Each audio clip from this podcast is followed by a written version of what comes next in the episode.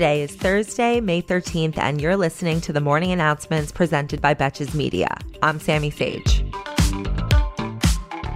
The crisis in Israel has continued to escalate as Israel killed a senior Hamas commander and continued to fire into Gaza, as Hamas fired more than a thousand rockets at civilian areas across central and southern Israel.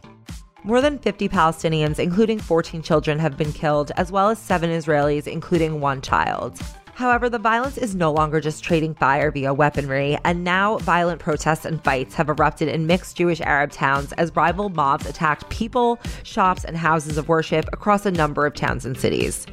Meanwhile, President Biden announced that the U.S. is sending an envoy to Israel to hopefully ease tensions, because the U.S. is famously known for bringing calm to the region. Liz Cheney is officially out of her leadership position in the Republican caucus, and Elise Stefanik is supposedly going to be replacing her. Now, I feel like we've been talking about this for two weeks, so all I'm going to say is that's what you get for telling the truth exactly one time in the Republican Party. The always mature Representative Madison Cawthorn treated the entire thing like a fraternity roast and tweeted, na na na na, na na na na, hey hey, goodbye, Liz Cheney. The Colonial Pipeline has been restored, and it is just in time because we were just starting to see shortages, specifically across the southeastern U.S., due to panic buying of fuel. At least 12,000 gas stations reported being completely empty, and the shortage pushed the cost of a gallon to its highest price in years, over $3.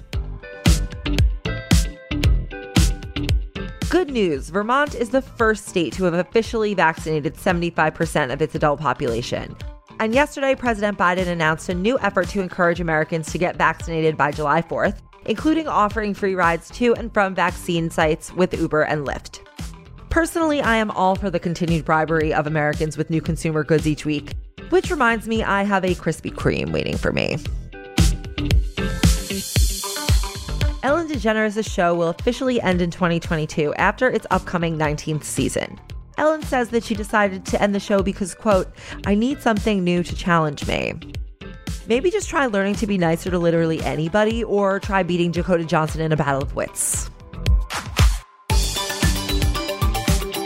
Thank you for listening to the morning announcements. If you're enjoying this podcast and want to show your support, head over to our iTunes feed to rate, review, and subscribe, or follow this podcast if you're listening on Spotify. If you want more of my news content, follow me on Instagram at Sammy, where I post funny news content throughout the day. Also, be sure to check out our Betches Sup and Morning Announcements merch collection on shopbetches.com. Until tomorrow, I'm Sammy Sage, and now you know what the fuck is going on.